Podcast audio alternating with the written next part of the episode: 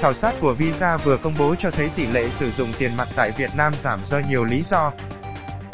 Ngoài việc hiện có nhiều nơi chấp nhận thanh toán không tiền mặt, người dùng đang thấy các phương thức thanh toán mới tiện lợi hơn.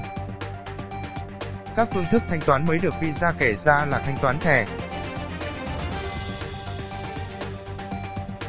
Bà Đặng Tuyết Dung, Giám đốc Visa tại Việt Nam và Lào, cho biết theo số liệu từ mạng lưới xử lý thanh toán của Visa, tổng giá trị giao dịch của người tiêu dùng Việt Nam bằng thẻ tín dụng, thẻ ghi nợ Visa tăng 39%, và tổng số giao dịch tăng 54% so với một năm trước.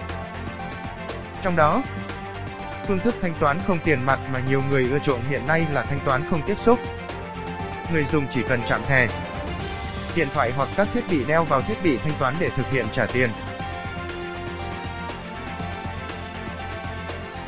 Theo khảo sát của Visa, 37% người tiêu dùng được khảo sát đang sử dụng thanh toán không tiếp xúc. Trong đó gần một nửa thanh toán không tiếp xúc được thực hiện bằng điện thoại di động. Một tín hiệu khả quan là những người chuộng các hình thức thanh toán mới có tần suất sử dụng đều đặn, ít nhất một tuần một lần. Họ cũng cảm thấy thông tin cá nhân của họ được bảo mật hơn khi thanh toán qua điện thoại di động thay vì cả thẻ trực tiếp.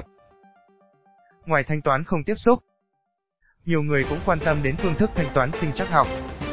Sử dụng dấu vân tay hoặc xác thực bằng giọng nói để hoàn thành giao dịch. Thanh toán thông qua ngân hàng số, mạng lưới thanh toán không tiền mặt không ngừng được mở rộng. Theo số liệu công bố của Ngân hàng Nhà nước, cả nước có khoảng 266.700 thiết bị bán hàng được lắp đặt tại hầu hết các cơ sở, chuỗi phân phối, bán lẻ, khách sạn lớn và đang mở rộng đến các đơn vị cung cấp dịch vụ công. Ngoài ra, phương thức thanh toán QR code mã phản hồi nhanh cũng tăng rất mạnh thời gian gần đây.